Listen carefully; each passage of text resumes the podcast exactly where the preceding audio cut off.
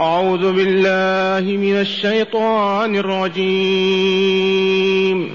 فمن أظلم ممن افترى على الله كذبا أو كذب بآياته أولئك ينالهم نصيبهم من الكتاب. حتى إذا جاءتهم رسلنا يتوفونهم قالوا قالوا أين ما كنتم تدعون من دون الله؟ قالوا ضلوا عنا وشهدوا على أنفسهم أنهم كانوا كافرين. قال ادخلوا في أمم قد خلت من قبلكم من الجن والإنس في النار. كلما دخلت أمة لعنت أختها حتى إذا اداركوا فيها جميعا قالت أخراهم لأولاهم. قالت أخراهم لأولاهم ربنا هؤلاء أضلونا فآتهم عذابا ضعفا من النار. قال لكل ضعف ولكن لا تعلمون. وقالت أولاهم لأخراهم فما كان لكم علينا من فضل. فما كان لكم علينا من فضل فذوقوا العذاب بما كنتم تكسبون معاشر المستمعين والمستمعات من المؤمنين والمؤمنات هيا نتدارس هذه الآيات القرآنية النورانية. قوله تعالى فمن أظلم ممن افترى على الله كذبا أو كذب بآياته والله لا أحد. لا أحد ابدا أظلم ممن كذب على الله. فنسب إليه الولد نسب إليه الزوجة نسب إليه الضعف نسب إليه التحليل والتحريم. نسب إليه التشريع وهو باطل وكذب. فهذا الذي يفتري على الله كذب. من أعظم منه ذنبا. ومثله الذي كذب بآيات الله الحامل لشرائعه وهدايته لعباده. وكذب رسل الله الذين أنزل الله عليهم آياته. هؤلاء لا أظلم منهم. واسمع قوله تعالى فمن أظلم ممن فمن أظلم ممن افترى على الله كذبا أو كذب بآياته. المكذب بآيات الله يصوم ويصلي يجتنب شيئا حراما ما دام قد كذب بآيات الله وما تحمله من شرائع وقوانين كيف يعبد الله؟ ما عبد الله. والذي يكذب على الله ليضلل الناس وليفتنهم وليقودهم إلى جهنم من أجل أن يترأس عليهم من أجل أن يخدموه ويقدموا أموالهم له وأعراضهم. كما يفعل طغاة البشر في كل الأمم. لا أحد أظلم من هذا وذاك. واسمعوا الآية. فمن أظلم ممن افترى ومعنى افترى اختلق الكذب. بلا شبهة ولا داعي. أو كذب بآياته الحاملة لشرائعه. والمبينة لهداية لخلقه. وإذا كذب بالآيات كذب بالرسول الذي أنزلت عليه. وهذا هو الكفر ولا أفظع منه ولا أشد. أعيد الآية. فهمتم ما قلت؟ يقول ربنا جل ذكره فمن أظلم ممن افترى على الله كذبا أو كذب بآياته ماذا تفهمون؟ لا أحد. أعظم ظلم من هذا المخلوق. ومعنى هذا فلنحذر طوال حياتنا أن نفتري على ربنا كلمة. فنقول هذا حلال حله الله أو هذا حرام حرمه الله أو هذا عبادة شرعها الله والله ما حل ولا حرم ولا شرع. أو ننسب إلى الله الكذب. بأنه حصل كذا وكذا ووقع كذا وكذا وننسب إلى الله تعالى. اللهم احفظنا بما تحفظ به الصالحين من عبادك. من سئل عما لا يعلم يقول الله أعلم. فاسألوا أهل الذكر إن كنتم لا تعلمون. لكن الدجاجله والذين يترأسون الأفراد ليسودوهم يكذبون على الله ويقولون قال كذا وفعل كذا من أجل أن يحتفظوا على مناصبهم. وأنتم تعرفون الكثير منهم. ثم قال تعالى أولئك البعداء.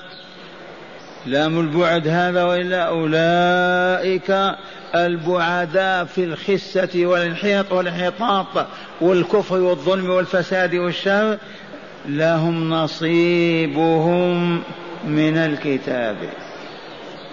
هذا الكتاب هنا كتاب المقادير. وكتاب الله أيضا فهؤلاء الذين لا أظلم منهم وهم الكاذبون على الله والمكذبون له ولرسوله ولكتابه هؤلاء لهم نصيبهم من الكتاب في الدنيا. ما قدره الله وكتبه في كتاب المقادير يتم لهم من خير أو شر من سعادة أو شقاء من راحة أو تعب لا بد. إذ الدنيا ليست دار جزاء. وتقدم هذا. الدار هذه الدار ليست دار جزاء هذه دار عمل. وإنما العمل الصالح له يمنه وبركته فيستفيدها العامل الصالحات. والعمل الفاسد الذي هو معاصي الله ورسوله له شؤمه ونحسه والعياذ بالله وينال ذلك فاعله. أما الجزاء والله ما هنا. واقرأوا كل نفس ذائقة الموت وإنما توفون أجوركم يوم القيامة. كل نفس ذائقة الموت. من يقول لا؟ لا تستطيع تقول لا. إذا آمن بأن الجزاء حتما وأنه في الدار الآخرة. كل نفس ذائقة الموت وإنما توفون أجوركم يا عباد الله أيها الشغيلة أيها العمل من صالحين أو طالحين أجوركم تستوفون يوم القيامة إذ هي دار الجزاء. أما هذه هي دار العمل. اعملوا. فقوله تعالى أولئك لهم نصيب من الكتاب. إن شئت قل من الكتاب كتاب المقادير. ما قدر لهم وكتب عليهم أو لهم يتم حرفيا وإلا لا في هذه الدنيا. والقرآن الكريم ذكر هذا أيضا. فمن هنا هذا الجزاء ليس بشيء. وإنما الجزاء في الدار الآخرة. إذ قال أولئك لهم نصيب مما كسبوا. أولئك لهم نصيب من الكتاب. أولئك لهم نصيب. أولئك ينالهم نصيبهم الذي قدر لهم في كتاب المقادير من خير أو شر من مرض أو صحة ذل أو عار أو سعادة أو شقاء. لابد ينفذ وإلا لا؟ لأن ما كتب الله لعباده في كتاب المقادير فيه الخير والشر. أليس كذلك؟ وكله يتم كما هو مكتوب. نصيب أولئك لهم نصيبهم أولئك ينالهم نصيبهم من الكتاب. إلى متى؟ حتى إذا جاءتهم رسلنا يتوفونهم. حتى إذا جاءتهم رسلنا يتوفونهم. ما المراد من الرسل هنا؟ ملك الموت وأعوانه. ملك الموت ومن معه. أولئك الذين مهمتهم وظيفتهم قبض الأرواح أرواح الإنس والجن. حتى إذا جاءتهم رسلنا يتوفونهم يتوفون آجالهم كملت استوفوها كاملة إلى آخر لحظة أو لفظة. هؤلاء يقولون لهم أين ما كنتم تدعون من دون الله؟ يا للخزي ويا للعار لمن عرف هذا ويدعو رسول الله وفاطمة والحسين. ويدعو عبد القادر والبدوي وسيدي فلان وفلان ويصر على أن هذا يجوز. وسيلة استشفاع توسل. يا ويلهم عندما يأتي ملك الموت وأعوانه يسألونهم أين ما كنتم تدعون من دون الله؟ دلونا عليهم. ينقذونكم من من هذه المحنة. قالوا ضلوا عنا غابوا عنا. وشهدوا على أنفسهم أنهم كانوا كافرين. أي بالله أي برسوله أي بوعد الله ووعيده أي بشرع الله أي بلقاء الله كل هذا. إذ لو آمنوا ما وقعوا في الشرك وعبدوا غير الله عز وجل.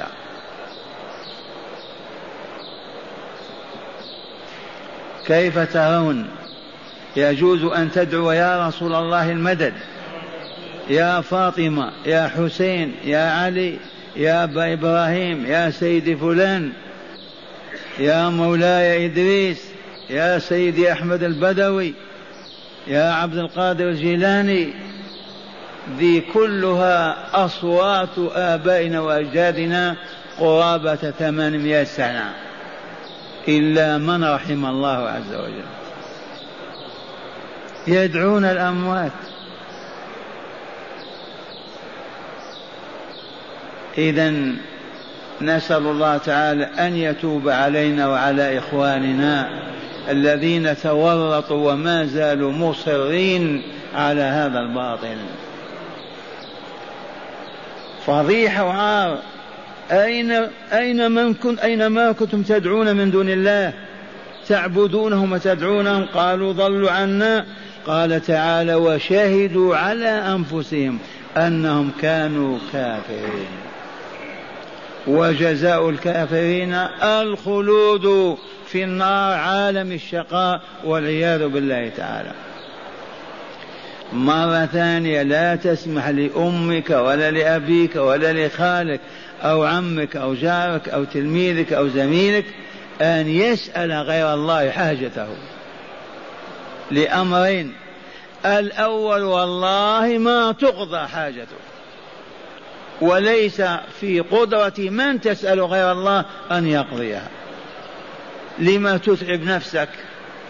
ثانيا لأنك بذلك سترت الله وكفرته وغطيته وما رأيته ولا عرفته.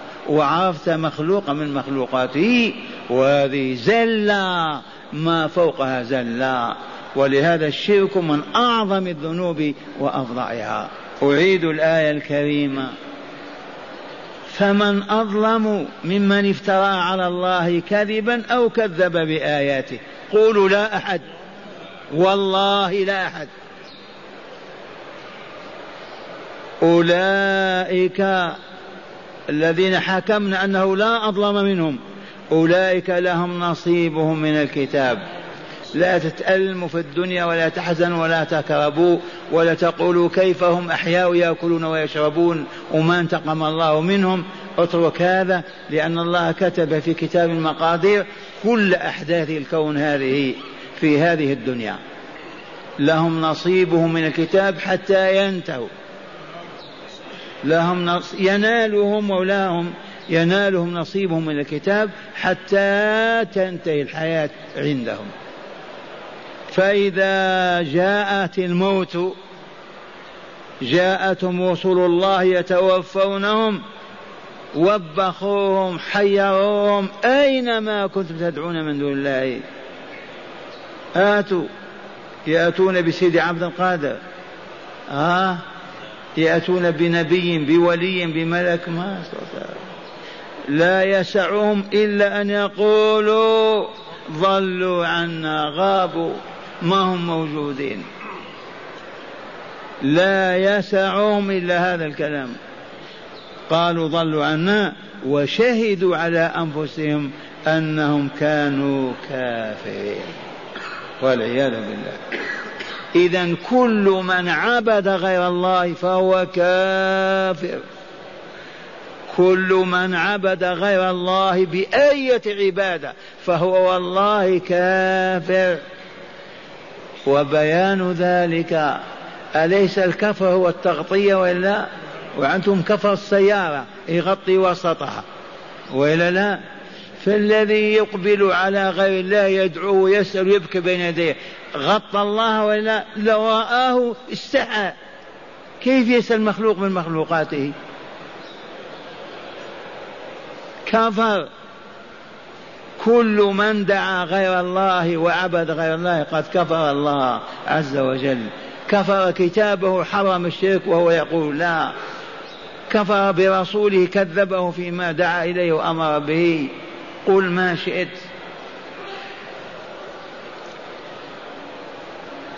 ثم قال تعالى في الآية الثانية قال ادخلوا في أمم قد خلت من قبلكم من الجن والإنس في النار.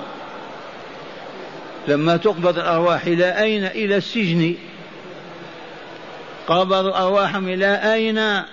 يقولون لهم ادخلوا في أمم قد خلت من قبلكم من الجن والإنس. وقدم الجن لأنهم أكثر أكثر من الإنس وشر من الإنس. شياطينهم أفسد من شياطين الإنس. وهم أولا موجودون قبل الإنس. ادخلوا في أمم قد خلت من قبلكم من الجن والإنس. لعل بعض السامعين إلا أن ما يفرق بين الجن والإنس. الجن عالم مستور لا نقوى على رؤيته بأبصارنا هذه. لضعفها وإن قلت كيف؟ ولماذا يدي ما تبصر هذه اللحمة تبصر؟ لأن الله أراد ذلك. فهذا الإبصار محدود حدا معدود عند الله. لا تستطيع أن تنظر به أكثر مما أعطاك الله. وإن أرتبت هذه الجراثيم هذه التي في الهواء ما تشاهد إلا بالنظارة. فأبصارنا ضعيفة ما تستطيع فقط. والله الملائكة معنا والجن الآن يدورون معنا وموجودين. لكن قدرتنا ضعيفة ما نستطيع. وسر هذه لو كنا نراهم ما قامت الدنيا. ما سعدنا أبدا. لكن تدبير الله عز وجل ورحمته. قال ادخلوا في أمم قد خلت من قبلكم من الجن والإنس في النار. وقد تقدم لنا مرارا كما في الحديث الصحيح وسيأتي في الآيات غدا إن شاء الله أن الروح إذا أخذت يعرج بها إلى السماء فإن كانت أهلا للجنة ورضا الله يفتح له أبواب السماء ويسجل اسمها في عليين ثم تنزل إلى القبر فتنتهي المحنة وتعود إلى الملكوت الأعلى وإن كانت خبيثة بأوضار الشرك والكفر والذنوب والآثام ما تفتح لها أبواب السماء وتنزل إلى القبر وتتم المحنة ثم إلى عالم الشقاء إلى النار. ادخلوا في أمم أمم لا حد له ولا حصر لا يحصيها إلا الله. قد خلت من قبلكم ومضت من الجن والإنس في النار. ثم قال تعالى كلما دخلت أمة لعنت أختها.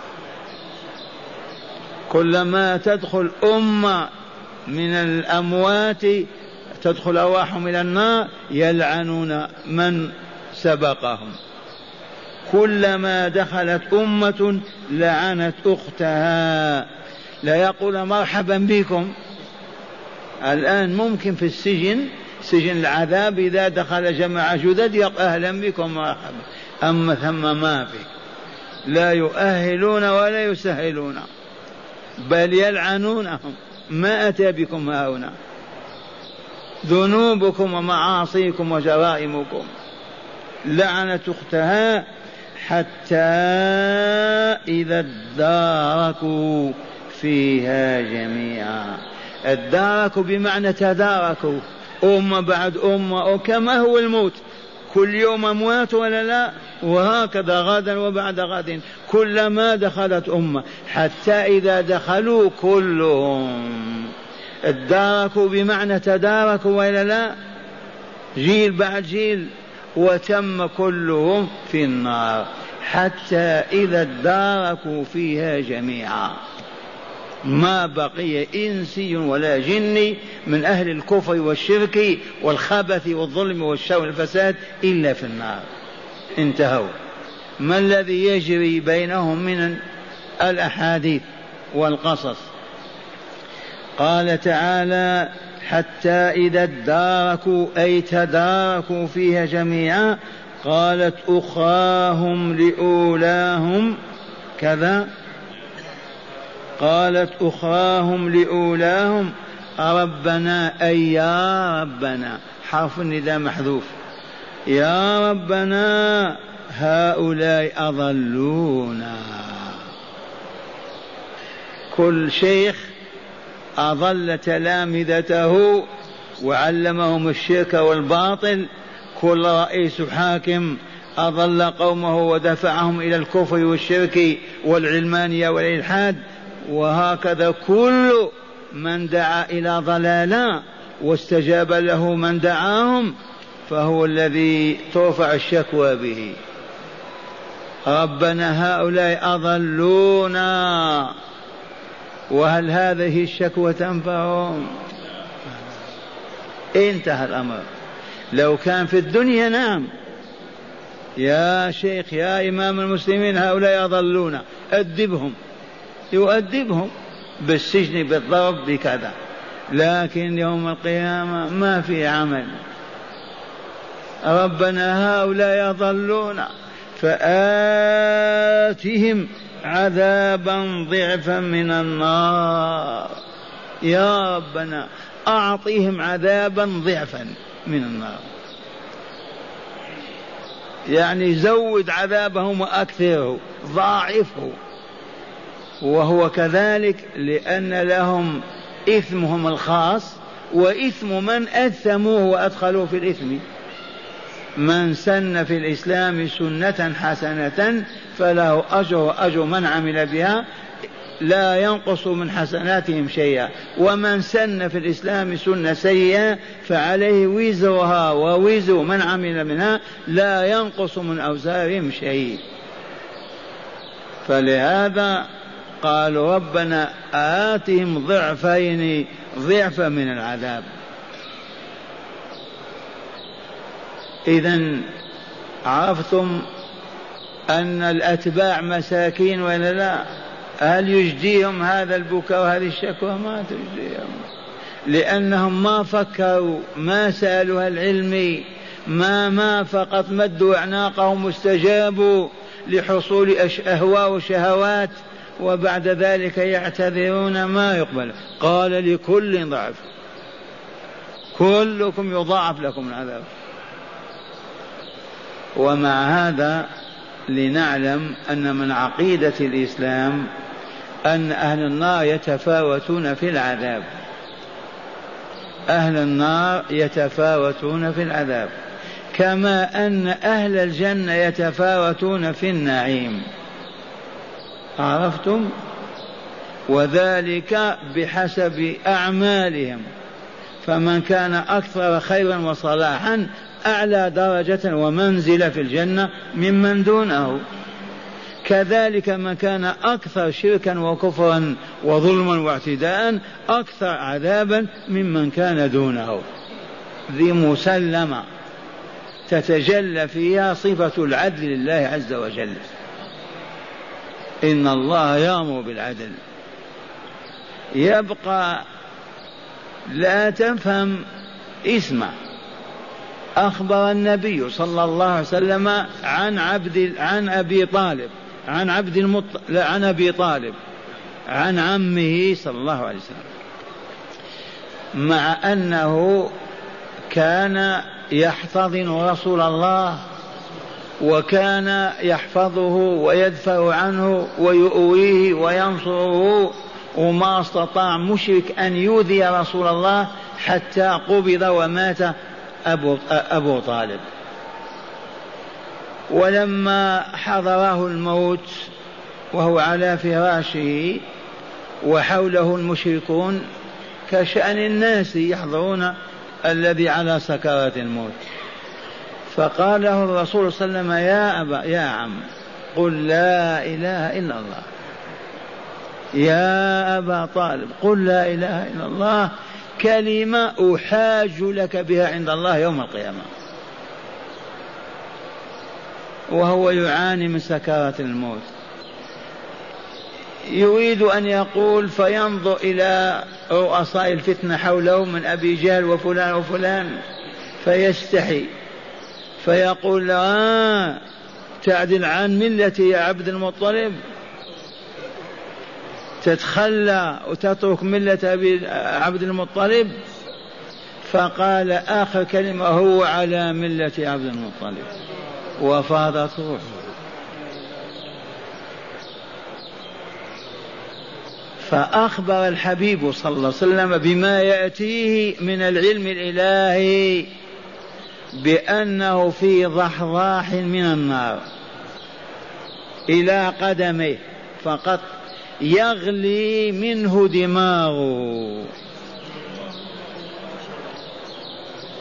يغلي منه دماغه. والثمرة التي نجتنيها إن كنا نريد الثمار الطيبة الزكية أن نتجنب حياتنا كلها أن نورط مؤمنا في بدعة أو ضلالة ونكون نحن السبب. عرفتم؟ أو نهيئ لمؤمن جريمة من الجرائم ونشجع عليها كبيع المحرمات أو كالزنا أو ما إلى ذلك فنكون نحن يضاعف لنا العذاب. عرفتم؟ دي هي الثمرة التي نجنيها. إما أن تعلم الخير وإلا أسكت. أما أن تعلم الشر وتدعو إليه فإن عذابك يتضاعف. تتحمل وزر غيرك يحملون أوزارهم مع وأوزار من علموهم أضلوهم قال حتى إذا اداركوا فيها جميعا قالت أخراهم لأولاهم أخراهم لأولاهم في الحياة وأخراهم لأولاهم قال الضعفاء للأقوياء أو التلاميذ لمشايخهم. كلمة أولى وأخرى تتمثل في هذين بالنسبة إلى الزمن وبالنسبة إلى التقدم والتأخر أو ما فهمتم هذه؟ قالت أخراهم لأولاهم. لها معنيان يعني. أي تحتمل. والله لحق. قالت أولاهم الذين جاءوا أولا ووجدوا وانعدموا وجاء من بعدهم أخراهم.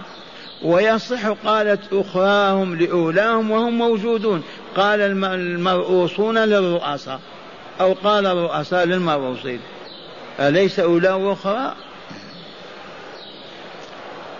قال كلما دخلت أمة لعنت أختها إلى متى وهم يدخلون أفواجا كالموت تشاهدونه حتى إذا انتهت الحياة ودخلوا كلهم في عالم الشقاء في النار. والحياة انتهت. ماذا تم هناك؟ قال قالت أخراهم لأولاهم. ربنا أي يا ربنا هؤلاء أضلونا عن الحق وأبعدونا عنه. رموا بنا في المفاسد والشرور في الشرك والكفر والباطل أضلونا. فآتهم عذابا ضعفا. أعطيهم عذابا مضاعف. والضعف من اثنين إلى مليون. بلا حد. عذابا ضعفا من النار. قال تعالى أو قال ملكه المكلف بهم والله يقول والملك يقول بسم الله قال لكل أي لكل منكم أي الأولين والآخرين ضعف ولكن لا تعلمون هم في عالم الشقاء لا يعرف أحدهم عذاب الثاني. هذا عالم ما هو سجن وقد تقرر وبين أن المرأة يلقى في صندوق من حديد في عالم لا يرى أبا ولا أما ولا أخا ولا أختا ولا يتكلم ولا ينطق ولا ينام ولا يأكل ولا يشرب ملايين السنين وهو في صندوق حديد.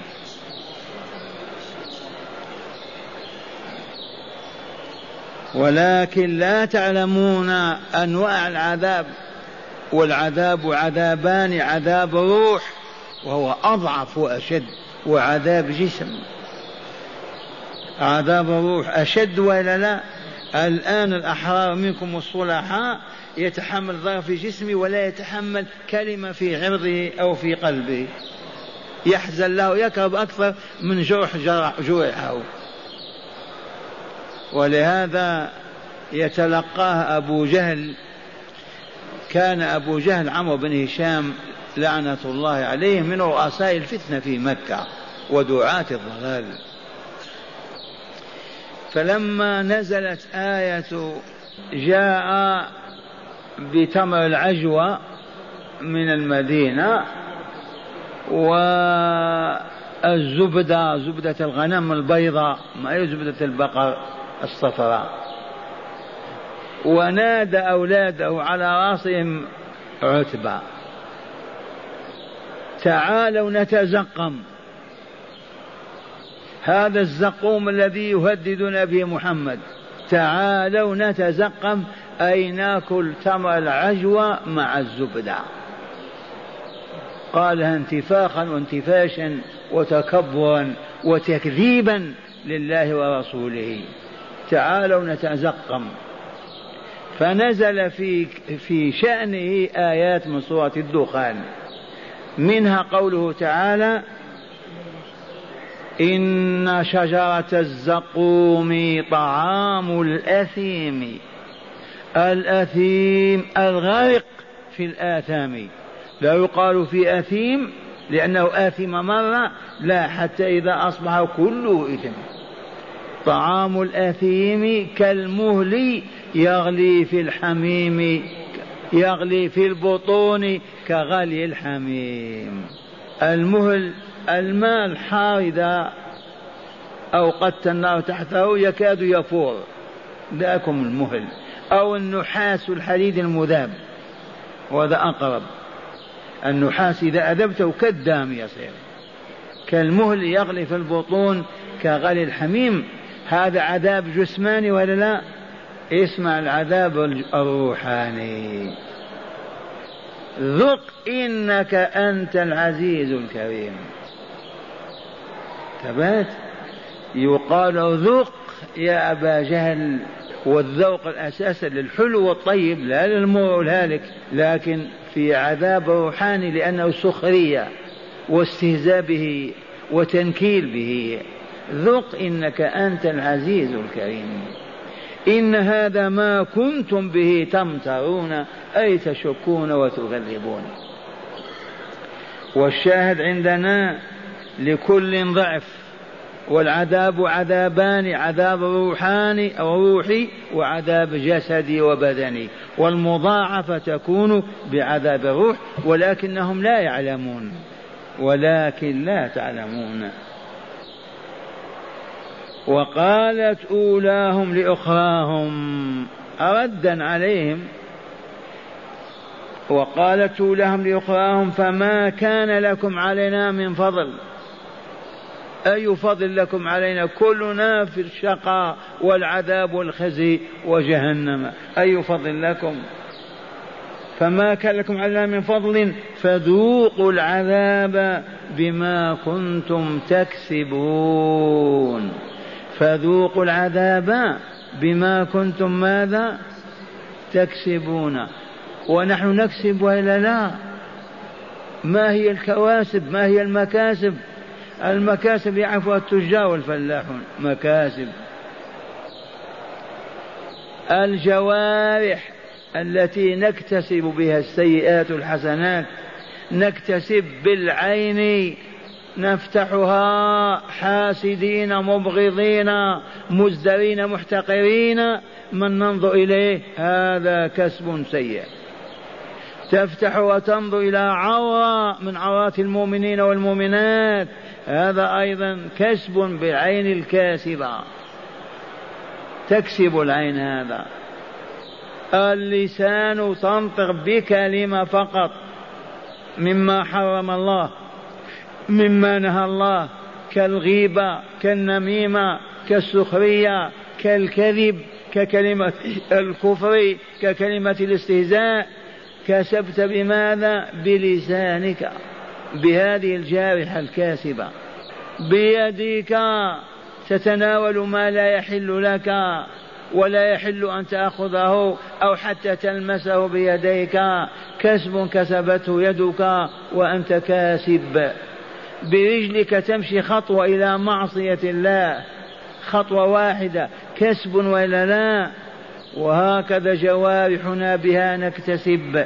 والله يقول عنهم فذوقوا العذاب بسبب ماذا؟ بأنكم غير أشراف بأنكم مستعمرون بأنكم آه، ماذا؟ قال بما كنتم تكسبون. فما منا أحد إلا وهو يكسب اللهم إلا فاقد العقل كالمجنون. هذا ينظر ما يتأثر نظره. يقول ما لا لأنه فاقد القوة التي يكلف بها. أما من كان مكلفا فهو يكسب بجوارحه الخمسة أو السبعة. ما ذكرنا الفرج والعياذ بالله. يا أهل البصيرة ما معنى قولهم فذوقوا العذاب بماذا؟ بما كنتم تكسبون. الملح والحطب والدينار والدرهم وماذا يكسبون؟ آه؟ السيئات. وعدنا من حيث بدأنا وقلنا يا عباد الله إن عبد الله أو أمة الله إذا بلغ سن التكليف وكلفه الله يصبح إذا قال أو مشى أو أعطى أو أخذ يحاسب على كل حركاته وسكناته فما كان طاعة لله ورسوله وهو الأعمال الصالحة والأقوال الصالحة أحال نفسه إلى كتلة من النور صفاء وطهراء كأرواح الملائكة. فهذا هو المفلح هذا هو الفائز هذا هو الناجي هذا هو الذي ينزل بدار الأبرار. ومن كسب بجوارحه الإثم الظلم الخبث الشر الفساد الكفر والشرك آثار ذلك على نفسه تنتن وتتعفن وينعدم منها النور والفطرة وتصبح كأرواح الشياطين. وبذلك لا مقام لها في الملكوت الأعلى. وإنما مقامها في النار مع الكافرين والمشركين والظالمين والفجار. هذا تقرير هذه الآية الكريمة بما كنتم تكسبون. نقرأ عليكم الآيات من الكتاب. اسمعوا فتح الله علي وعليكم. الذي يجلس ليتعلم الهدى ليتعلم الخير.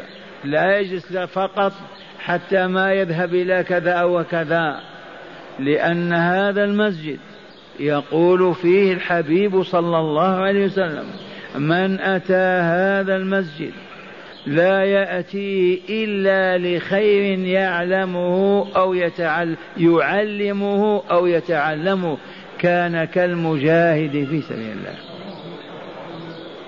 فلا بد من تصحيح النية. فإذا صحت النية أمكنك أن تفهم. يوما بعد يوم شهر بعد آخر تصبح تفهم عن الله عز وجل ورسوله. تزول تلك الجهالة وظلمتها. أما الذي لا نية له مجرد جالس فقط ما ينتفع. اسمع ميز الكلام الذي سمعته الآن. ينبغي أن يبقى في ذهنك.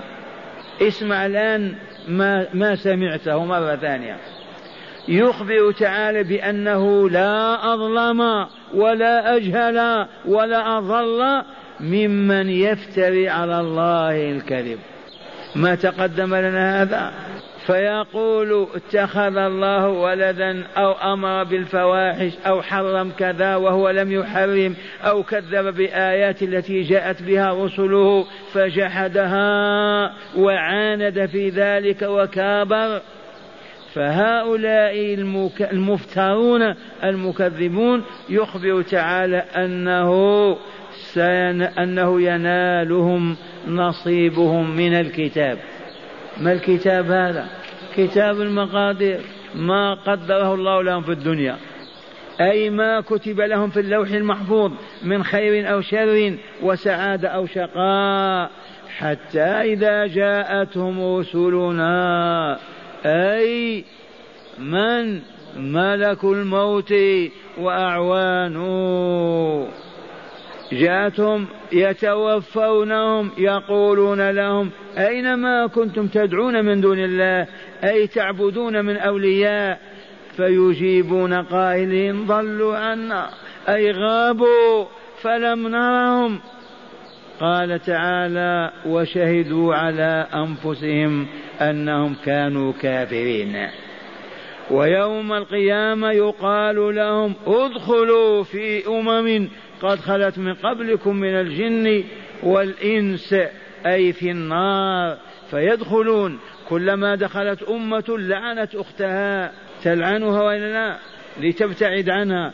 لعنت أختها فلعن المشركون فلعن المشركون بعضهم بعضا واليهود والنصارى كذلك يلعن بعضهم بعضا والظلام والسوق المجرمين كلهم يلعن بعضهم بعضا حتى إذا اداركوا فيها جميعا أي تلاحقوا ولو تلاحقوا وتم دخولهم النار أخذوا يشتكون ويبكون. قالت أخراهم لأولاهم ربنا أي يا ربنا هؤلاء أضلونا عن صراطك؟ الطريق المستقيم فلم نعبدك. فآتهم عذابا ضعفا أي مضاعفا من النار. فأجابهم الله تعالى بقوله لكل ضعف لكل واحدة منكم ضعف من العذاب ولكن لا تعلمون. إذ الدار دار عذاب فهو يتضاعف على كل من فيها. وحينئذ قالت أولاهم لأخراهم فما كان لكم علينا من فضل. فذوقوا العذاب بما كنتم تكسبون أي من الشرك والافتراء على الله والتكذيب بآياته ومحا وم ومجانبة طاعته وطاعة رسوله صلى الله عليه وسلم. هذا ما دلت عليه الآيات الثلاث.